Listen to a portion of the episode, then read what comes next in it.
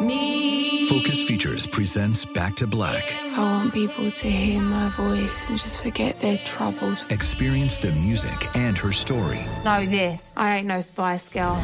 like never before That's my daughter. That's my Amy. on the big screen. I want to be remembered for just being me. Amy Winehouse, Back to Black, directed by Sam Taylor Johnson. Rated R, under 17, not a minute without parent. Only in theaters May 17th. This is Raquel Willis from Queer Chronicles. Right now, there are close to 500 anti LGBTQ plus bills in state legislatures across the country. Lambda Legal is leading the charge against these hateful bills that target mostly trans and non binary people. You can fight discrimination and help write the next chapter of Lambda Legal history. To learn more about their open cases and to donate, visit lambdalegal.org. That's lambdalegal.org. You know you've got a comeback in you. When you take the next step, you're going to make it count for your career, for your family, for your life. You can earn a degree you're proud of with Purdue Global. Purdue Global is backed by Purdue University, one of the nation's most respected and innovative public universities. This is your chance. This is your opportunity. This is your comeback. Purdue Global, Purdue's online university for working adults. Start your comeback today at purdueglobal.edu. On the Bechdel cast, the questions asked if movies have women in them. Are all their discussions just boyfriends and husbands, or do they have individualism? The patriarchy's effing vast. Start changing it with the Bechdel cast. Welcome to the Bechdel cast. My name's Jamie. My name's Caitlin. and this is our podcast where we talk about the role of women in movies. boy is it. I mean, girl is it. How long Girl. did you plan? Was it planned? Was it planned? I don't know. I'm nervous about this episode because I've only rewatched the movie once. I've had You're a so half of an. IPA. Do you remember the time where I didn't watch the movie at all oh, and then mean- admitted it weeks later? the Matrix? the Matrix episode. Yeah. Go back and listen if you want to hear some high level bullshitting. Of, I still haven't seen the Matrix to this day. oh man, it's pretty good. You wouldn't like it. I pretended to not like it, and I felt like that was maybe at the right. I felt like I wasn't going to like it. My arm is covered. There's some sort of there's some creepy crawlies in my house, and they're eating me up. And so every time I leave my house, I've been spraying like my entire floor in like bug poison. But they've evolved, and they're I my whole forearm is covered in. Um, hey, life finds a way. don't.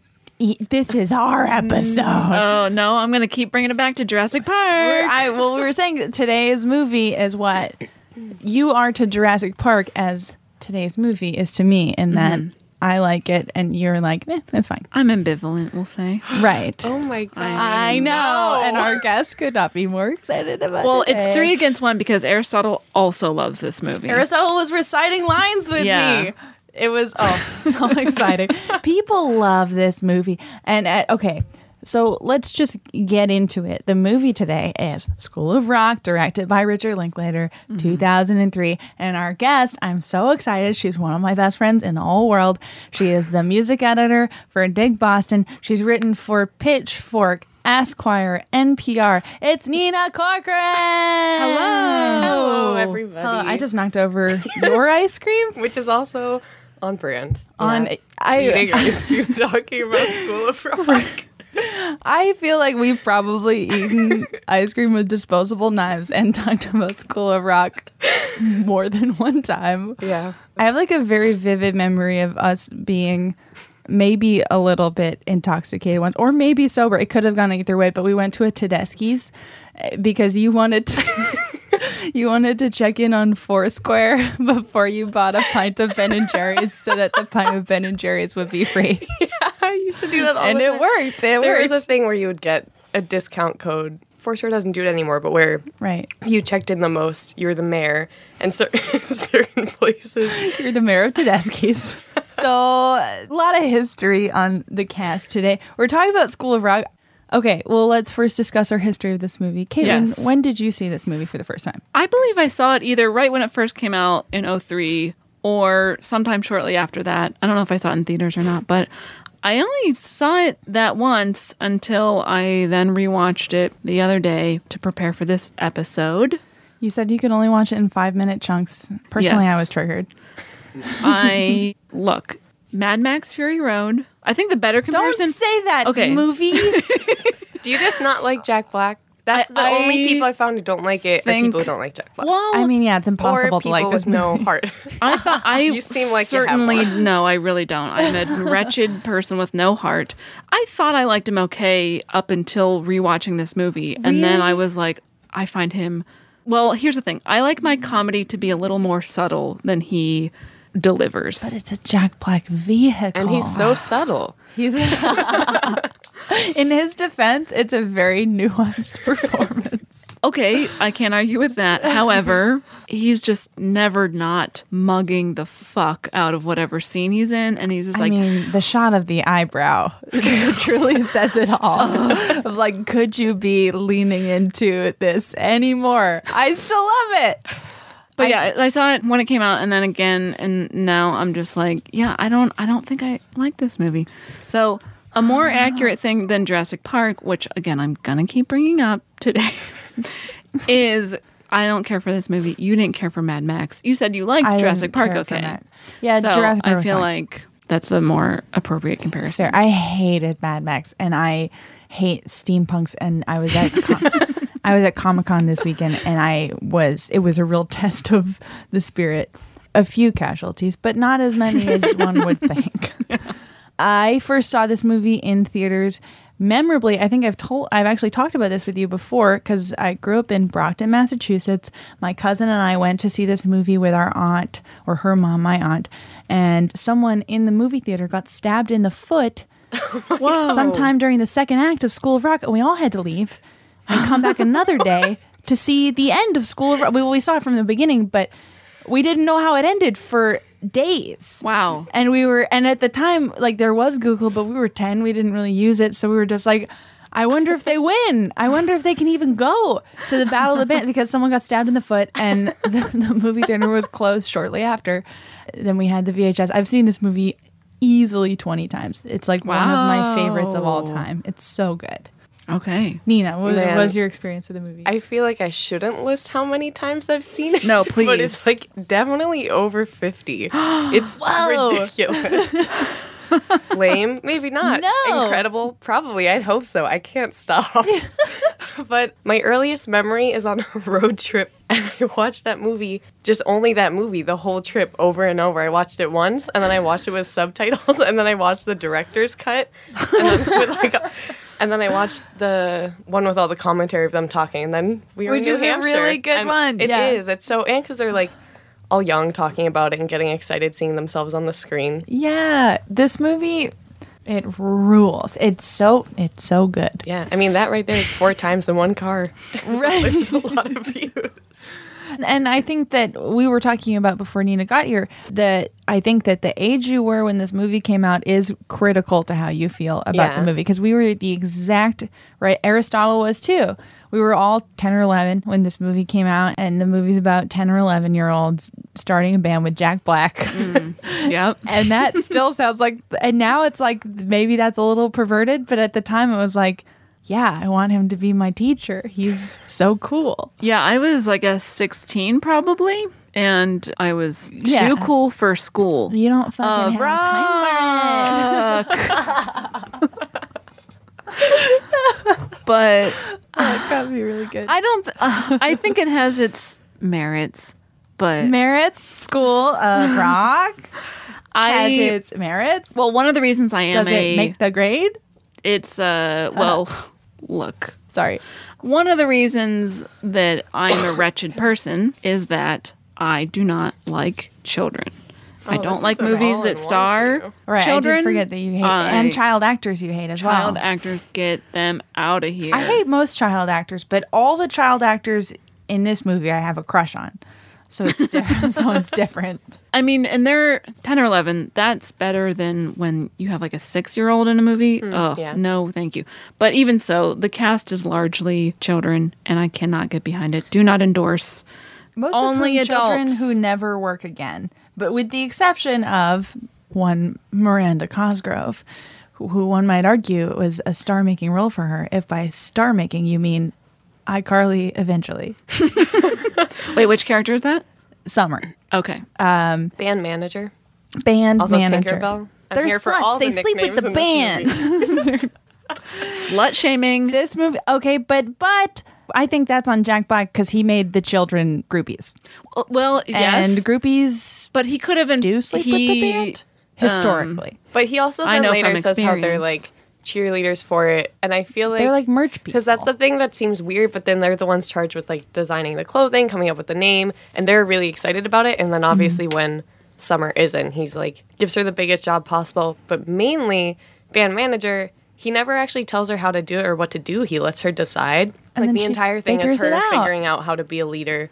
She like reads that whole book. And then she, later they're Like like, David she's Geffen. obsessed with David Geffen. Yeah. uh, just some quick stats on this movie before we get into the recap. This movie was the most successful musical comedy ever until Pitch Perfect 2, like two Which years I ago. Which I refuse to see because of that. I am like just Pitch Perfect franchise needs to grow up and let School of Rock have its place in history. So this is a Richard Linklater movie. Let's name some big ones because I I have seen a handful of his movies. I ha- I have not like a, a super fan. Sure. But- so my favorite of his is Before Sunrise, Before Sunset. I can take or leave Before Midnight. Maybe I need to revisit it, but those first two, especially of the Before trilogy, I haven't seen those. Oh, they are so fucking good. I love them so much. I hate romance movies. I hate romance in general. I hate children. I hate everything Can that's I good about it? the world. Can I say it? yeah. So Caitlin loves Before Sunrise so much that she has a sketch on the World Wide Web that is a Before Sunrise Twilight crossover, Uh-huh. and it's man. really good. Thanks. Check it out on our Check website. Check out Before Twilight on the internet. It's once you know what it is. I just didn't know what it was at first, but then once I saw, I understood. It's a low budget production written and edited by a It's a one low budgie. Caitlin Durante. It's an indie. It's, it's got an the indie cred. It's an indie fave. Yeah. But it's an indie darling. Cult following. Linklater is also Lots of famous for. Uh, Linklater is also famous for Dazed, and, Dazed and Confused, Boyhood. Boyhood. And then last year he did Everybody Wants Some, which I did see. Oh, I did not. Which can uh, suck my ass. Did not like it. Mm. Richard. Okay, we'll get into. Let's let's go through School of Rock, which I think we can all agree is his best movie. Um, I I mean I legitimately of what I've seen of his, I like School of Rock better than Dazed and Confused. I like it better than Boyhood. I like it better than Everybody Wants Some. I'm pretty sure that's all I've seen. Nearing 100th view, and I can say it's still great. It like holds- however many years later than when I first saw it. Even the joke about fucking kids is still funny. I touched How your many children. movies? And I think they touched me too. It's so funny. Okay, let's do the the recap. All right, here oh, we this go. is going to be a fun one. There's going to uh. be so Nina, so you know, interjections allowed, but Caitlin's also allowed to yell back. I oh god. Okay, School of Rock. Yes. is the story of Dewey Finn. Finn. Yeah. yeah. He's so fucking cool, man. He's in a rock band He With Adam Pascal of Rent and Yeah. Aida. And that person was in the Once musical. Is that the one with the longer hair? Who's like, Dewey, we're friends, man. No, wait, was that guy That in the little Once skinny musical? one who's in his band. Yeah, he was in. I went to Good see it with my mom, him. and I was like, "Oh my god, I'm starstruck!" The man from School of Rock. I was obsessed with Adam Pascal Yeah, he because did a good plays job. Ro- he's he's great in this movie. He's like because he's like I'm shirtless and you don't fit in. You're not hot enough for the band. Uh, So Dewey Finn, he's in a rock band. He loves rock music. He does too many guitar solos at their shows, and the band's like, "Well, we're gonna complaint. kick you out." And he's like, "No." Meanwhile, his roommate Ned, Mike White, who also wrote the movie, Mm-hmm. he has a girlfriend played by. Sarah Silverman. Shrew number one. we will number call her. Shrew number one. She's one of three shrews that appear throughout the film. Right. Shrew number one is like, "You need to start paying rent, Dewey. You're freeloading too much." Poor Um, Sarah Silverman. Get a job. Yeah, she's wearing a turtleneck 100% of the time. I think she's treated of all the female characters. I think she's she's treated the worst. Agree. Um, yeah. but- and her talents are so wasted in this movie. She's so I funny. I I, hope she got love Sarah really- Silverman. I hope she paid her rent for three years off of having to wear all those turtlenecks. Yeah. So she's like, you got to start paying rent. And Dewey, he's down on his luck. He's all out of sorts. And then he gets a phone call intended for his roommate Ned, but it's from this prestigious private school. Oh, and and that and I do love that the first act is real like the inciting incident is a good old fashioned landline mix up. Mm, Couldn't mm. happen today. The Yep. little hello, this is Ned Schneebly. like great uh-huh. part. Anyways, So they give him a call, and Dewey answers, and they're looking for a substitute teacher. Which he's also, like- mind you, he's in the middle of getting calls trying to sell his gear, pawning it off as like ridiculous things, which it is not. But Mm. making an effort to make rent selling things he doesn't want to sell that mean a lot to him. right. Cred. Yeah, Cred. yep. which he makes clear is for his Mike White is the first person I remember in my entire life realizing that you could have blonde eyelashes. Didn't know.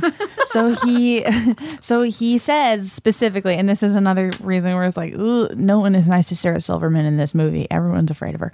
Uh, where he's like, I'll do it for you, but not for that turtleneck bitch. You Yeah, know. yeah. He doesn't say it, but I think he almost says worse.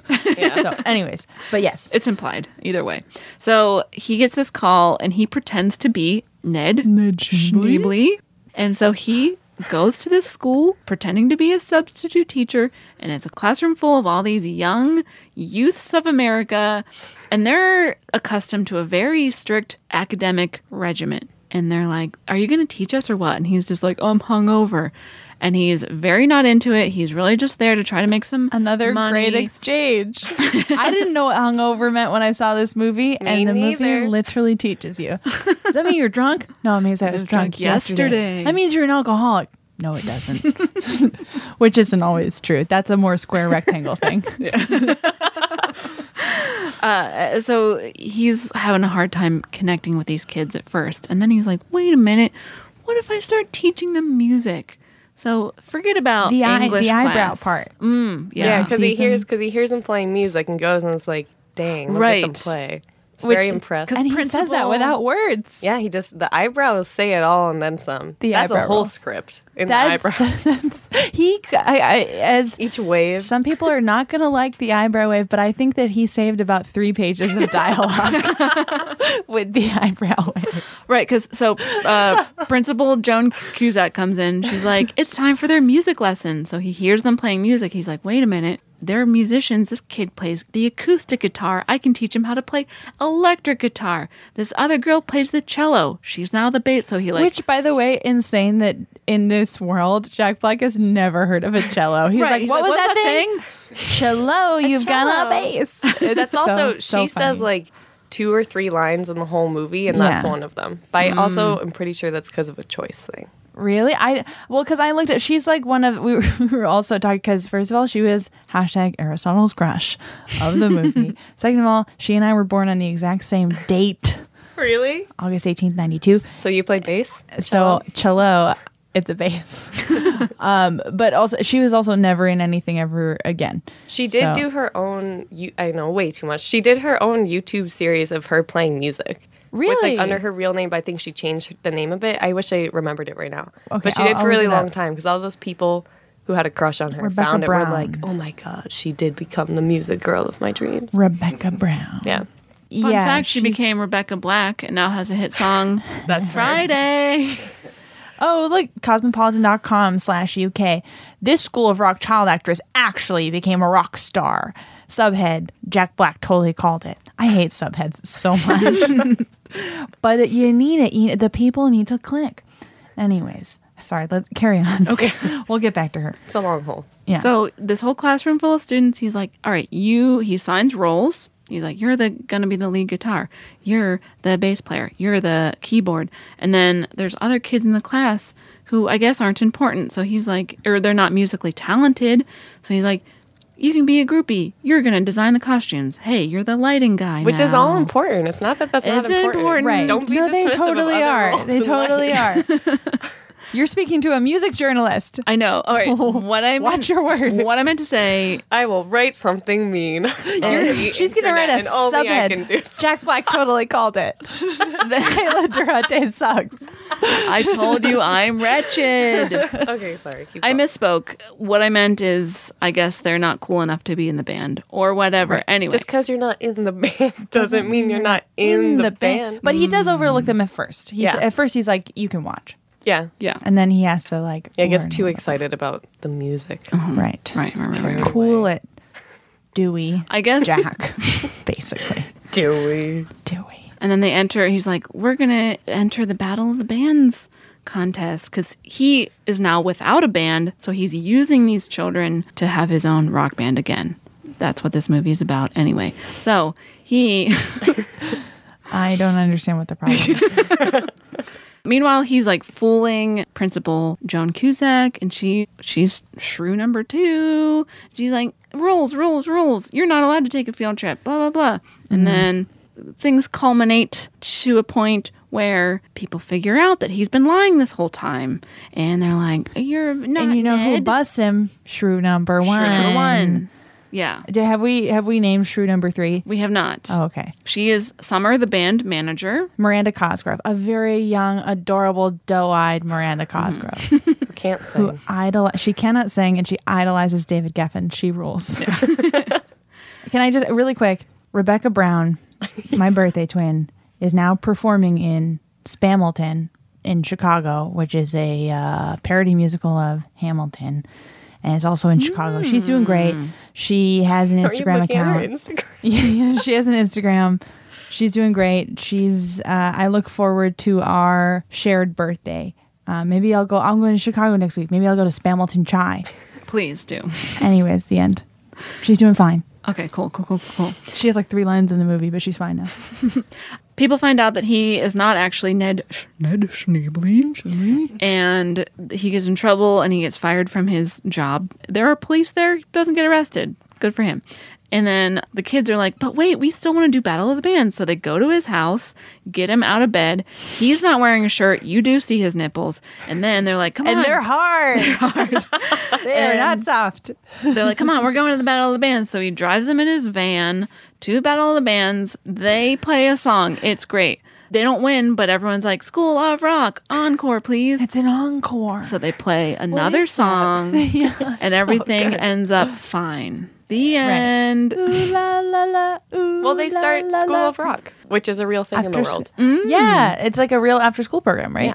Yeah. Yeah. Was it a real thing before the movie? It had to. There was right? like con- not controversy, but apparently they started writing this script, and then that was also happening, but it wasn't meant as like a you know true story of the people who started that program. Right. And the title was gonna be something different, or they almost had to change it to something else, the School of Rock title, because of the program. Oh, interesting. I mean, I'm sure that, that guy the was like, program "That's not benefited my from life," it. and it's like, yeah. And then they were like, if anything, this is gonna help boost I mean, sales. it had to have because Yeah, I'm sure people they're in, assumed it was associated. like every city now.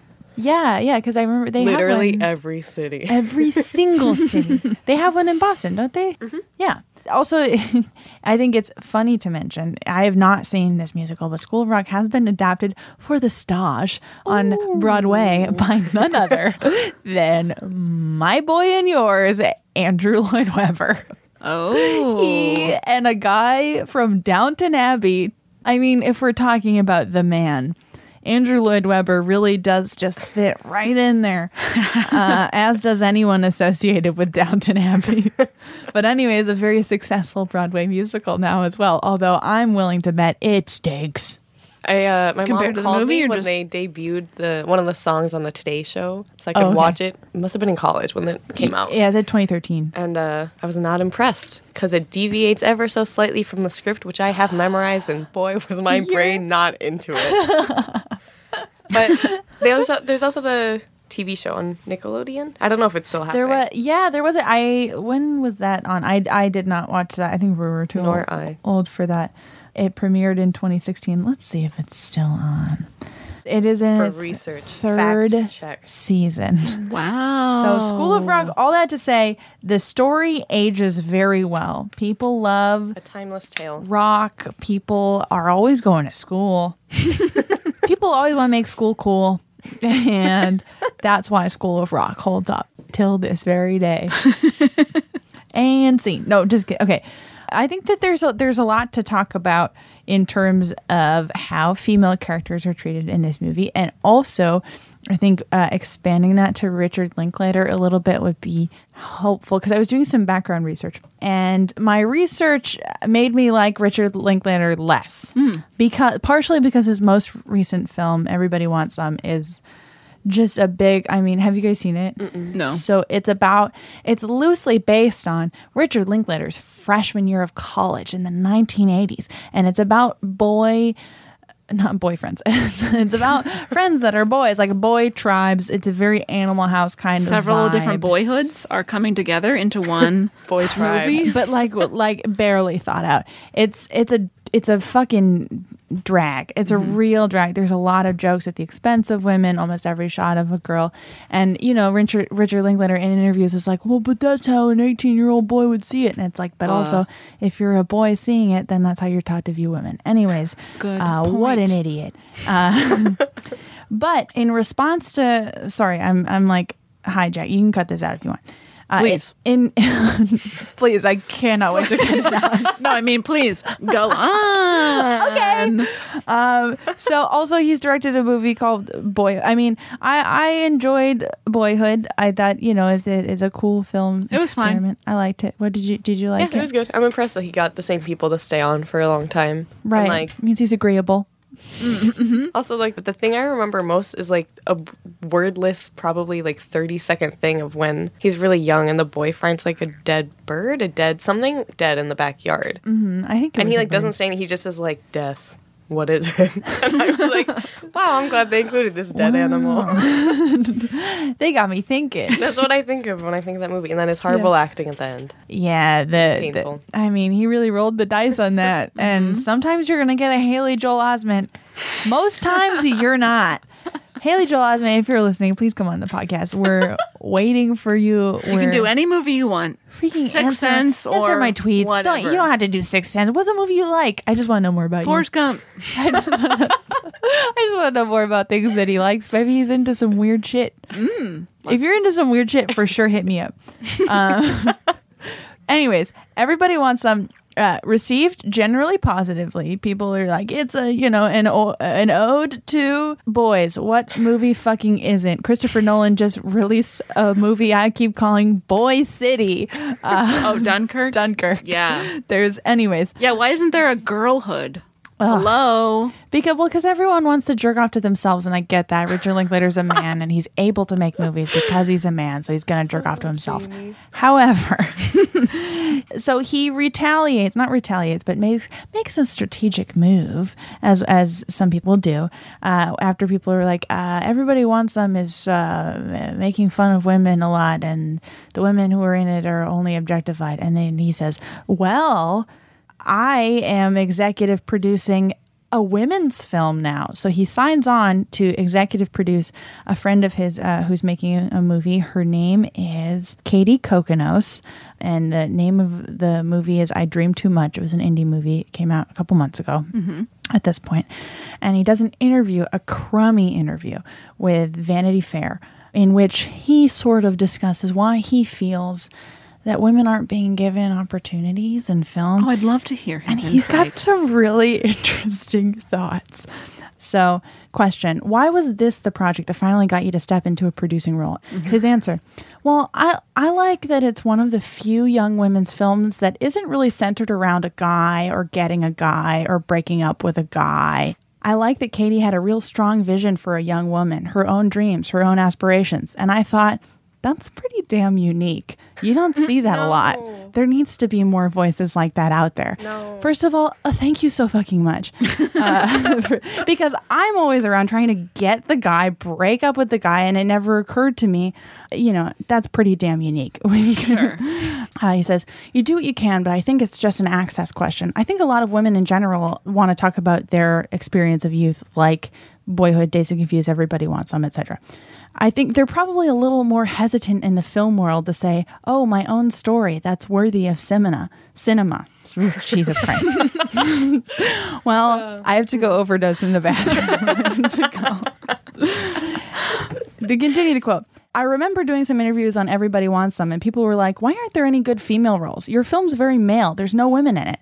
I'd always say, Well, if you feel there's a void, I did executive produce this other movie.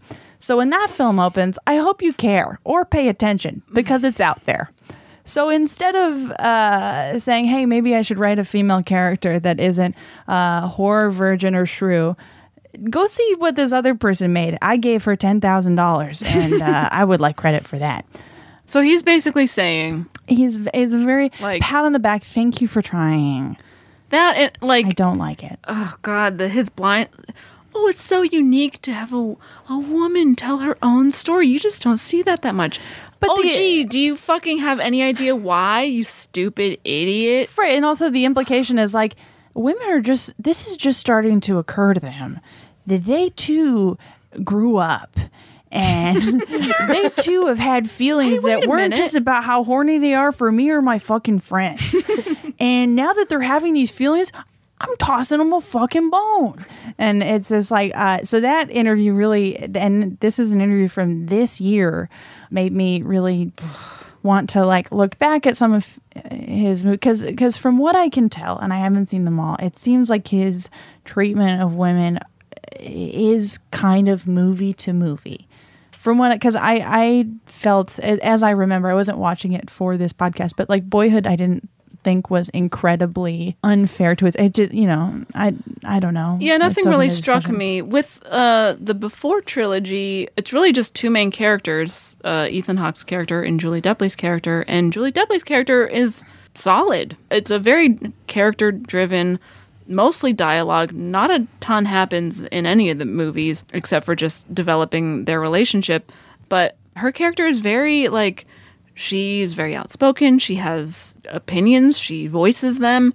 Um, right, but then I would argue in Dazed and Confused, women are not treated very well. I don't remember it that well, so I can't speak much to it. in general, I mean, as a rule, there you know it is a male focused film, and the women are objectified. I, I would say kind of in the same way as Everybody Wants Some, which he himself connects the two movies as like, yeah, it's like a spiritual sequel kind of thing, in that it's about young boys who just want to fuck. So, anyways, it it does seem like there's a lot of nuance here in terms of like movie to movie. So let's bring it back to School of Freaking Rock for crying out Okay. loud. Okay, so that's my. I think my criticism is over for for the episode. I did want to bring up because that I reading that interview really pissed me off. Of, Well, that one quote, what you pointed out too, the like this being unique and putting, it's just putting, I like, I don't know. I feel like this happens a lot in life, not even just in quote form, but mm. Where women having like original quote unquote ideas and being like remotely creative or deviating from this setup of like, I don't even know. I feel like it's just this big thing of putting someone on a pedestal for having an idea, which is not of like a normal, like having ambition. Well, he's completely failing to acknowledge the fact that women don't get the same opportunities in Hollywood to make movies. Mm-hmm. And the- the, few times that a woman is directing a movie, it's seen as this novel thing. Oh, how original, how unique. And it's just because we've been pushed down all throughout the history of filmmaking and also life in general, society. yeah, history of the world. Right. It is in like the way that quote, especially. Yeah, it's it's sort of the same quote where it sounds like, and maybe this was taken out of context, but I mean, it sounds like Richard Linklater thinks that women are just starting to direct movies because it just occurred to them, Right. That they might have a story worth telling where it's actually been centuries of well, not in film, but you know, like it's been at least a century long struggle to even get. 1% representation, which I think is about still where we're we're at Pretty close. uh, in terms of directing, anyways. Yeah. So uh, that's dumb. Uh, but back to School of Rock and its female characters. Let's talk about Principal Mullins Okay. because I think she she has, I guess, the most story of any female character, or I like the most say focused. so. I love her. I don't know how well she's treated by the story, but as a character, I love her. She's in charge. She's very good at her job. She is respected by To some pretty degree. much every, but like she is by pretty much everybody. I feel like Because I don't think anyone thinks she's doing a bad job. right. But yeah. there's so like liking someone and then not re- like respecting them are really different. Sure. Yeah. I they she's respected, but I think she acknowledges and then there's also a scene uh like in the teachers lounge where she's like harping on about something and Dewey is like, Is she always like this? And they're like, Oh yeah. Like she they don't really see her as like someone which is makes sense because Yeah, she's their I've seen every superior. boss like that. Yeah, we're like, yeah, he's so fucking uptight. And then there's that scene where they go out to coffee, which ends up being a giant mug of beer instead of coffee. She's like, "Are you sure you don't have coffee?" And he's like, "Oh, I'm sure." She's so good. Afterward, she's like, "No one thinks I'm cool. I I had to become this bitch." And he's like, "No, no, no, you're cool." So I kind of like that scene where she's like, "This role made me have to be a certain way, or at least she feels that way." Mm-hmm. right. and she's acknowledging that because I'm a, a, a maybe a woman in power, I had to assume this role to be respected. And Right. I like that she acknowledges that and that the movie addresses it. Is it the most poignant thing ever? No.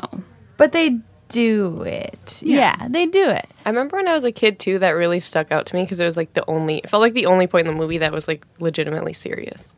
Like I didn't fully understand what it was they're getting at. I also like didn't even mm-hmm. know that she mouthed the word bitch.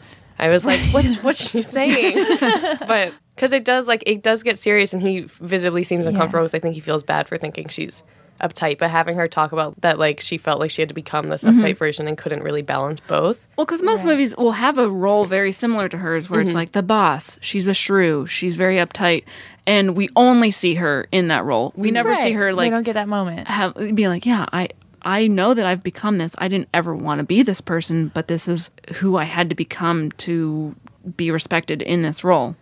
Yeah, that's So- a, that's a great point. First of all, Joan Cusack fucking rules. Every line read she gives in this movie is the best line read. I wonder how. I feel like she never had to do a second take. She's She so also good. has like really good off I think lines that she came up with for improv stuff. Mm-hmm. That scene in the teachers lounge where they're like after she stops giving her speech and Jack Black's like, Oh, is she always like that? They like pan to her with the their conversation, the main one, but in the Yeah. background she's like, and then the turkey sandwiches touch the peanut butter Yeah. tray and you know this is a big deal and I'm like, Joan killing it. yeah. There's oh what I was Sounds say. so serious too. It's and the way she's like always like a little bit hunched over. She's like, I know mm. you. And she does really good pursed lips always, especially when drinking that beer or like sipping it really slowly. she's really allowed to Joan out in this movie, which is like so it's A so good phrase. I also appreciated that the story does not push her and Dewey together romantically. Yeah. It's maybe a little bit implied, but for the most part, I think it's mostly a friendship. Where even at one point she asks if he'll go to parents' night with her mm-hmm. uh, because she's like, "It's not a date or anything. I just like." Being around you makes me feel more comfortable, which is friendship. Yeah. And I don't think she really necessarily has the vocabulary for friendship, unfortunately. But like, it would have been another super easy choice for this movie to be like, and then Totally, the yeah. uptight principal and the cool fucking like sort of pervert substitute teacher make love. At and having it phrased too in a way where like that absolutely could have happened especially then i feel like that steals whatever progress she's made as being something that he showed her how to do instead of her just like realizing she doesn't have to be that way if she doesn't want to mm-hmm. Right. And and yeah, it's like she by the end she's not doing I mean, I guess she's maybe doing a little bit less of a good job in that she's endorsing the School of Rock, but also it's like she doesn't really have to s- sacrifice anything. I feel the way a lot of female characters have to where she does her job throughout including the greatest line read ever of I've just been informed that your kids are missing. Shrug, which is so good. But she doesn't really like she, nothing is taken from her, which was also refreshing as she continues, you know, we assume she continues to have her job. It's implied at the end that maybe she's going to hook up with the new guitarist Oh, yeah. wearing the half leather jacket. the Oh, most right. uncomfortable to like two da- Yeah. every time every time i watch this i like have to look away i can't sit it's like too too much uncomfortable Well, 'cause he's like, It's all on mm. him, dude. You're he's- hot, and she's like, and there's that Are you sex warm? tattoo on his abs it's awful every bit so funny. But again, it's like she is at first glance a, a shrewish character. Mm-hmm. But for me, that is subverted enough through the story and actually giving her character some attention and an arc of I feel like her arc is she realizes she doesn't need to be I mean, and I guess this does speak to the truth. Like, you don't have to be so fucking uptight. But I think she, like, in the context of this character, she realizes she can be more herself and still be very good at her job. And mm-hmm. this is sort of a male imposed, but like, you can like Fleetwood Mac and be a good private school principal, which is, you know, it's not the perfect lesson, but I, I like it. Yeah. It works for me. Yeah, I mean, she's sort of adhering to this like society's rules dictate that I have to be this very uptight, especially because it's like the private school sector. These kids' parents are paying fifteen thousand dollars a year for them to attend, which actually is Yeah. not that much. I was considering like, considering college. well that, and I've known of like private elementary or maybe it was high schools. I don't know, but that shit costs so much money. it's 03, baby. True. Loosey goosey, as uh, says. I almost said pre 9 11. It wasn't. It was not. But it was first, well, No. first, second Bush admin. First half of the Times second Bush admin. different. It was weird. I did want to bring up that this movie comes out just at, at the sort of as the the man child trope is really taken off, and it's gonna stick with us till this fucking day. Seth Rogen is still around. He's still alive. Did you know no Mm. one's harpooned him yet? there. That's how he's gonna go. This is It's one of the, foretold. He's gonna. I'm gonna harpoon him. I've threatened to do it before. Uh, I hate the man-child trope, but in this, again, this movie is a big fat exception where it just works. I don't know. It that- just works. That's for why me. I, think that don't- that's that's Yeah. what it is. It's the man Yeah. child surrounded by literal children, and I can't handle that many children in a movie. It's too- which is fair. I did I did want to bring that up because that is a huge pet peeve of mine that again in this movie just gets a full pass and, and I openly love him. uh, let's talk about the female students. Can we talk about Tamika? Yes. Tamika's like by far. I always think she's the best character in this whole movie. I think so too. So she's the student who he calls turkey sub originally, which I thought was because she was heavy, but it's because he takes a turkey sub out of her desk the first day. Right, he oh. steals her lunch. And I, Yeah. for so long, I was like, "This is my biggest complaint with this movie. Why are you fat shaming this wonderful girl?" But well, that's not also the case. movie made the choice to have her be the only character with food in her desk. Mm-hmm. So Yeah. well, that's true. Or that was like willing to share it. Yeah, true. Maybe she's just a very generous Let's give- person. Me, Let's give look Tamika on the the bright of the side. Yeah, Yeah. she's great. Yeah, So- she's great. He does take her turkey sub. Yeah. So with her, the fact that like she's very quiet, gets assigned I think security as a job, and then comes up to him after and is like, I actually want to be a singer, and is too afraid to sing and stuff, and then overcomes that, sings, has like an incredible voice, and uh, so good. by it just like that scene before. I think it's the auditions for the Battle of the Bands, where she gets too nervous and pulls him aside. I go back to all the time, and every time I watch it, I feel like the older I've gotten, the more I appreciate the language in that scene because she says that she's too nervous to sing, and he asks why, and she says, "I'm afraid they're gonna laugh at me, that they're gonna call me fat." Mm-hmm. And he says, like, Tamika, that's not a problem. And like he, it's just the wording is like he never actually says like you're not overweight or like you're not because she is a bit mm-hmm. heavier, and he also isn't like you can go on a diet or like try to make her feel like there's other options. He just says like what you want to do is what you want to do, and being fat isn't that's not equivalent to being ugly. And there's mm. like so much throughout all of that, and he goes and says like, er, you know, Aretha Franklin, she's a big lady, but she goes on stage, she can sing, and everyone wants to party with Aretha. Which is like the best Aretha. phrase possible. and then he's like, and you know me, like I have a weight issue too. And she asks why he doesn't go on a diet, and he just says, because I like to eat. Is that a problem? and then goes on to say like, but then people worship me and like accept me when I'm up there. And then just basically says like, you can sing if you want to, but it's up to you. And the fact that he's not like, you're not, I promise, let's just do this. And that it's still up to her to decide. Right, and gives like, her the choice. and that I just like it's always so I'm like rewatching it warms warms my little heart. It's a great. I mean, I do Because like I'm like the scene. fact that he doesn't shame her, that he's like, it's okay to eat or be overweight as long as you're comfortable with yourself. I'm just like, wow. Especially, I feel like movies of that time are so bad with that when I go back to rewatch. Mm-hmm. Well, and Richard Linklater movies are historically pretty bad with that. I mean, this is written by Mike White, so Good guy, Mike White. good, good guy, pale Blonde eyelashes, eyelashes, Mike bl- White. the blonde eyelashed god we know as Mike White. But you're totally right. Like as I've gotten older and watched that scene, it is kind of remarkable how it holds up pretty much 100% like Yeah. in the way and Tamika's just cool like she's fucking cool and so talented and Mm-hmm. She's wearing her Avril Lavigne out everyone looks like Blink 182 I or know, it's Avril so Lavigne at great. the They all have those like hair pieces that are bright pink that I always wish I had, but I was not cool enough. But then I learned I was. Just had to believe. you were the Just whole like time. Lawrence. Exactly, Mr. Cool. Well, that's I wanted to talk about the kid because um The kid. the kid. Um, all all of the the the story treats.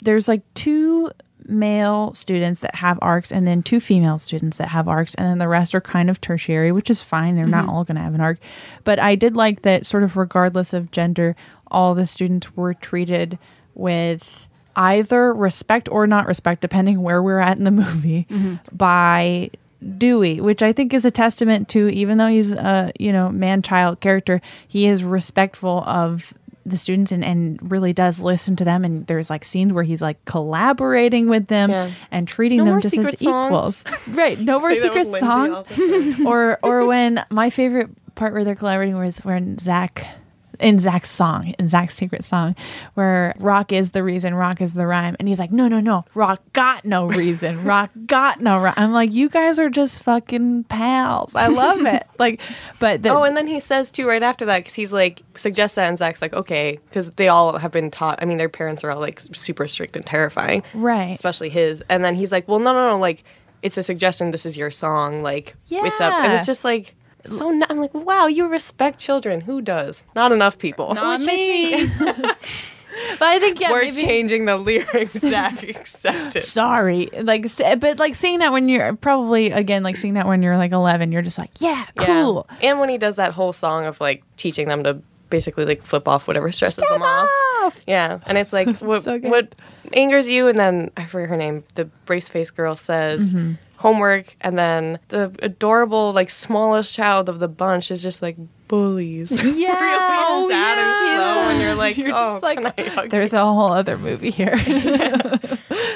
I think what bothered me about the dynamic of the band, at least, Mm-hmm. is that all the main parts of the band, which is Zach gets lead guitar, Lawrence gets keyboard. Who's the drummer? Spazzy McGee. Yeah, Freddie. Little Who little likes to burn stuff. the little oh, rebel. Oh yeah. What do you like to do your time? Oh, no, burn stuff. He's like, okay, recess forever. Sorry. I would- okay. And then there's the bass player hmm. whose name Katie. is Katie. Yeah. So she August 18th, 1992. Great day for everyone.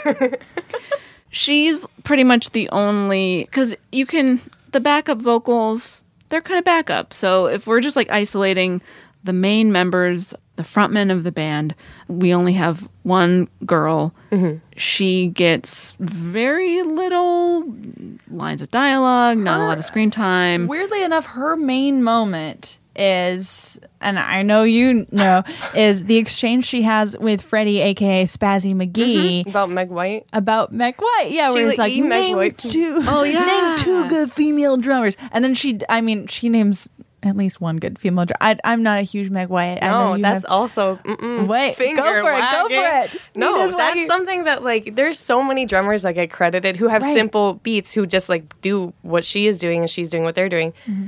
Who get credited as like being like Ringo. Everyone always makes jokes about how he's not a super intricate drummer or anything, Mm-hmm. but like she has a simple part. If you play drums every day and go on tour all the time, like she can play, she can do stuff beyond that, but that's just her role. right. And people always like, I don't know. There was a really good, really, really good piece on Meg White and like how she doesn't get the respect she's deserved and has always been like the butt of the joke on Hazlet, maybe. Oh, okay. I have to look it up. But like, so when she names those people and does like Sheila E. Meg White from the White Stripes, and he's like, she can't drum. She's like, she's Mm-hmm. Right. she's better drummer than you. That That I mean, that was a great. yeah, mhm, especially because like I feel I feel like it's like trying to balance it. But she, I've always been under the impression that Katie doesn't talk because she didn't want to. I think when the they had rehearsals, which I also like to be idealist and think like they didn't have a lot of girls I like try out for the other parts. Maybe they did. I don't know. There's still I'm sure sexism that comes into play there in terms of who you choose. But uh, I think they chose her because she was really good at bass. And she didn't want to talk. Because even when Jack Black is telling her how to do those like big poofy lips and stuff, Right. she doesn't. I'm pretty sure she like doesn't talk at all during that. She's not even like, mm-hmm, okay, like no like one syllable words or anything. right. And at the end, she's the only one in the credits who doesn't solo. And you can tell because of editing, I think either she did or she didn't because she gets scared on camera. Oh, so Because you're she's about- also like clearly still does the music. actress. Right. But I think she was someone who was like wanted to play and do this and they wanted to have her. Mm. And I think we're almost, or I don't know, but it seems like they were like, we care enough about having you that it's okay if you don't have a lot of lines. okay Because so she it has a lot of the iconic stuff with like the cello that she could have been more involved in, but she just like always looks terrified. right. Yeah. Then make the keyboard player a girl, or like mm-hmm. I don't know. There just there I were more opportunities to Yeah. have more of like the main band be one of those characters, or more than one. Mm. Be a girl, mm-hmm. I and with lines and an arc and stuff like that. I mean, that said, three, if you're not including Jack Black, three of the four main people are white. Lawrence is the only one who's a person of color. Like, mm. that's something else, too, that I, rewatching, feel like their class is more diverse than, like, I feel like for a private school, probably more diverse than what I imagine it would be Right. Yeah. Yeah. in terms of casting. Right. I, I agree in terms of the band, but in terms of the class as a whole, we do get two male student arcs, two female student arcs. The female student arcs are Tamika and Summer.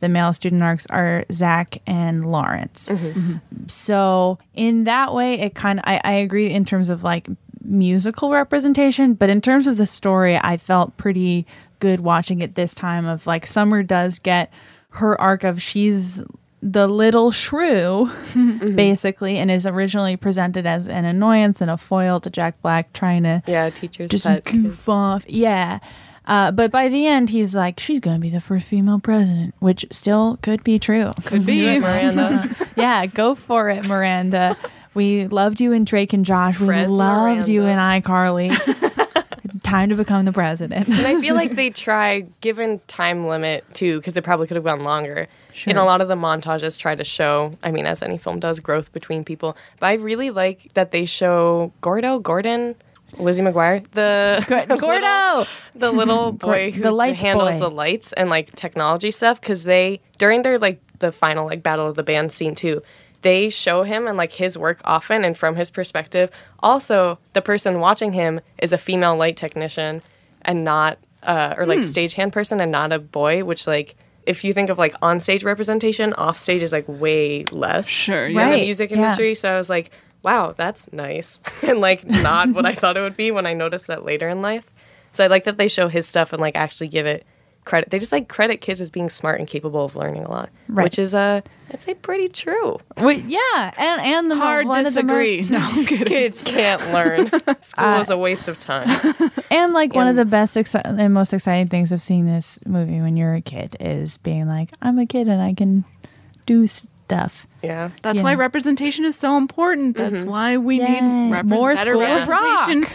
That- School of Rock, That's what I was going to say. Oh, and also a better representation of women. Yeah. Agree. For sure. Um, does this movie pass the Bechdel test? Yes. Yes, it does. Ta-da. Let's.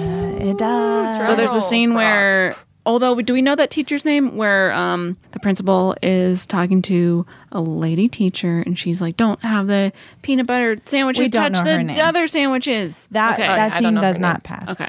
At Um, least there are two women interacting. yes, it does. It does have. It doesn't happen as much as it should. There's no scene Sarah Silver, Silverman is in that I saw that passes the Bechdel test. Right. Unfortunate. But there are. So there's a scene between Joan Cusack and a child where she's yelling at the Oh, child, yeah. but also like, "Do you want a hug?" And she's like, "No." And then she's like, "Okay, have a good day, Emily." That passes the test. Uh, and then there's a scene right after that. I think that it does pass because I think she's talking to one of the teachers who we learned has a name in a previous scene, even though I don't remember it off the top When of my Jack head. Black leaves the school. Yeah, where she's Yeah. like, she's like, yeah, the teacher slipped, but we've got a substitute, and so she's technically talking about. Um, Yeah, she's like talking about her job. Because Right. it's about him filling in and explaining what he does. either way, it already passes.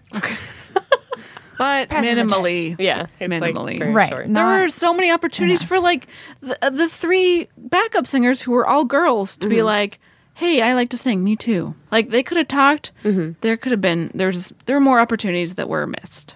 For all. sure. Sure. Especially, I imagine, just like natural conversation that would have occurred that would have been relevant. Yeah. Between everyone. Summer, as the band manager, was control like you know had jurisdiction over everybody. She could have talked to the backup singer. She could have Mm-hmm. talked to the bass player. All kinds of people, but we don't see any of those scenes. So let's all give School of Rock a nipple rating on our famous uh, nipple rating scale. And this is not how much you like the movie, but how well you think it treats women on a scale of one to five. And uh, then we're going to need some description of those nips. Yeah. I'm going to give this movie a three and a half nipples Okay. um, because Richard Linklater in a whole, I give him a punch in the mouth uh, as of right now. That interview really bothered me. But this movie, uh, the shrew problem is almost entirely responsible for why I'm going to knock off points. And I think if I was really being honest, it's more of a three, three and a half though. The shrew, the shrewishnesness, especially of the Sarah Silverman character, which is like a double punch in the gut because it's like, don't do that to Sarah fucking Silverman. Are you kidding me? Every scene she's in, she's like, Right. So that's not fair. Um, but we do see growth in our main female character, Principal Rosalie Mullins, played by Joan Jonan Out. I appreciate that they sort of take a stereotype and, whether intentionally or not, at least subvert it. Tamika, amazing. Summer has, uh, you know, she has an arc. She goes on to become iCarly. It's all good. I'm giving the nipples too. Uh, I'm giving two of them to Adam Pascal because he's going to need them. He's going to film Rent for 2005. He's busy. he's going to need those nipples. I'm not going to take them away from him. I'm assuming that whoever we don't give nipples to ceases to have them. Uh, I'm giving one blonde nipple to Mike White, very pale, uh, and then I'm giving the last half a nipple to Spazzy McGee. okay. yeah. I'm gonna go with four. I went in originally thinking more, but then hearing a lot of your thoughts about it made me change my mind, which makes sense. Because Sarah Silverman really doesn't at all, which was the one that I knew ahead. But then Joan, I feel like I always thought of her more as changing, but there often isn't because the lines she has are in the background. Mm-hmm. But is it weird? I like want to give it to kids as an award, but then I'm also like, no, that's wrong. This is a safe space. Give the children nipples. They need them. Or Or, or humanity will cease to be. Who will we milk? feels too weird, so I'm not going to. I'm going to give it to one to Jack Black's ex bandmate who was in once because my mom loves that musical. Good And, for uh, him. Shout out to that guy. I'm gonna give one to no. I'm gonna give two to that woman who works behind the board, the soundboard at Battle of the Bands. Yeah. respect her. And then uh, I'll give one to Joan. Jo- It's she nice deserves spread. it. She deserves it. She Yeah. earned it. She's worked so hard. I'm gonna give it two and a half nipples. I'm sorry, but it's still Okay, no, largely that's fine. A, a man's movie. Jack Black steals the show, and by that I mean He's given the show. he steals it. The show's written for him. It's his show. and a lot Heather, of the Jack a lot Black of show. his interactions are with other boys in the That's fair. band so it's still a very male heavy movie the female characters that there are as we pointed out are often very like uptight high strung Turtleneck. so turtleneck. and then of the ones who turtleneck vibe. of the ones who aren't barely get any screen time. Tamika, great character. I love her. She doesn't get a ton of screen time mm-hmm. or lines. and Doesn't play a huge role in the story. As tender and wonderful as her scene is, where she's like, "I'm afraid people are going to laugh at me because I'm fat." Sarah Silverman, Summer, Principal Joan Cusack, they're all like, um, which is fine. There are people like that. That's totally cool. But let's see a broader representation of women. There are other types of women like me, wretched, but also cool. Anyway, so I give it two and a half nipples. They belong to Jack Black, the nipples that we see, uh, that the children also see. And then the half nipple goes to, I'm going to say Julie Delpy from Before Sunrise. Cool. Because we see her nipples in uh, Before Midnight, actually. So that's the half nipple. Hey, do you ever think Jack Black and Jack White hang out? Anyways, Every day. thank you so much, Thanks Nina. so much thank being you. Where, for. where can people find you online? Uh, I'm on the internet on the Twitter. My name is Nina Corcoran, and that's my handle with an underscore. And, uh, hell yeah. Yeah, you can find me in print in Dig Boston if you live in the city. And otherwise, my name is very Googleable. There's not a lot of us Nina Corcorans out there. It's We me, a It's lacrosse player, and a cool girl who lives in Canada. Hell yeah. We'll tag the shit out of you. Yeah. There's a lot of Jamie Loftuses out there, and I almost hooked up with one one time. Whoa. More on that another later. story for another day. All right. Thanks for listening to the BechdelCast. You can find us on Twitter at BechdelCast. You can find us on Instagram at BechdelCast. We just got a website. It's bechdelcast.freaking.com. Give us money. We need money really bad. There's a place to click for money for us, which we need. donate, please. Uh, money for us is good always. We're coming to New York in September. Come to that. I keep wanting to say September 11th. It's not September It's 11th. not. It's September September 9th. It's September 9th. You're, we're all fine. uh, we're gonna have a great time. At the Cinderblock Comedy Festival. It's uh, it's gonna be it's gonna be a hip and a hop and a fun time. Oh, yeah. Oh yeah. Thanks Okay. for having me on. Thank you so This much for being here. fun. We love thank you for being Yay. here. I just punched a water bottle. Okay, bye. Gotta go. Bye. This is Raquel Willis from Queer Chronicles. Right now, there are close to 500 anti LGBTQ plus bills in state legislatures across the country. Lambda Legal is leading the charge against these hateful bills that target mostly trans and non binary people. You can fight discrimination and help write the next chapter of Lambda Legal history. To learn more about their open cases and to donate, visit lambdalegal.org. That's lambdalegal.org. There's no distance too far for the perfect trip. Hi, checking in for. Or the perfect table. Hey, where are you? Coming! And when you get access to Resy Priority Notify with your Amex Platinum card Hey, this looks amazing! I'm so glad you made it. and travel benefits at fine hotels and resorts booked through Amex Travel, it's worth the trip. That's the powerful backing of American Express. Terms apply. Learn more at americanexpress.com slash with Amex. Are you looking for the perfect move-in ready home this spring season? Now's the time to buy at Fischer Homes. For a limited time only, enjoy below market interest rates starting at 5.375% APR, 6.139% APR. With these exclusive lower rates, you can save hundreds on a move-in ready home and start enjoying the benefits of home ownership even faster. Schedule your personal tour with one of our new home specialists at fischerhomes.com and make this spring the season you find your perfect home sweet home. Financing provided by Victory Mortgage LLC, NMLS 461249, Equal Housing Lender.